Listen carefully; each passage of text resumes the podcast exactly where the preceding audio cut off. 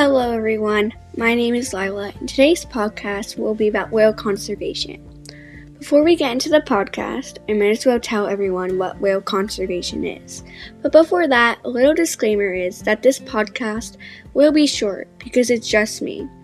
Anyways, according to Wikipedia, whale conservation is the international environmental ethical debate over whale hunting. The conservation and anti whale debate has focused on issues of sustainability as well as ownership and national sovereignty. For the last couple of days, I have been doing research on this topic, and lots of people are taking action for whale conservation. There's a group of people in the North Atlantic Right Whale Consortium that meet annually to talk about what they learned about endangered species to, and to promote management decisions to help keep our sea animals protected.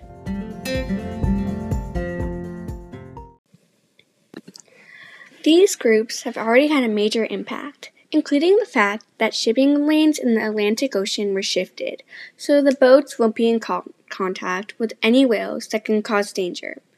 Also, listening devices have been planted in the Boston Harbor so that people could tell what whales go in that type of area, so us humans can avoid these animals.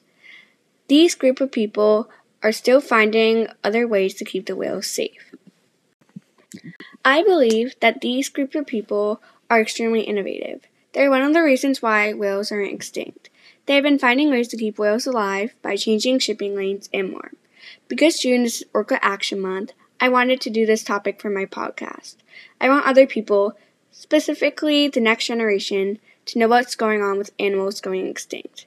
Maybe they will find a way to stop animal extinction when they're older, like the people that are trying to help now. If we don't take action now or soon with whales, they could be extinct. But the good thing is that we already have people taking action, but you yourself cannot take action too. You can find solutions yourself. You can make a solution to help whales, but even donating, donating is a great way to help as well. I recommend the website adoptus.whales.org. Or if that is way too confusing for you, you can just search up places where you could donate money to the whale conservation, and the link should be the second website. But any website is fine as well.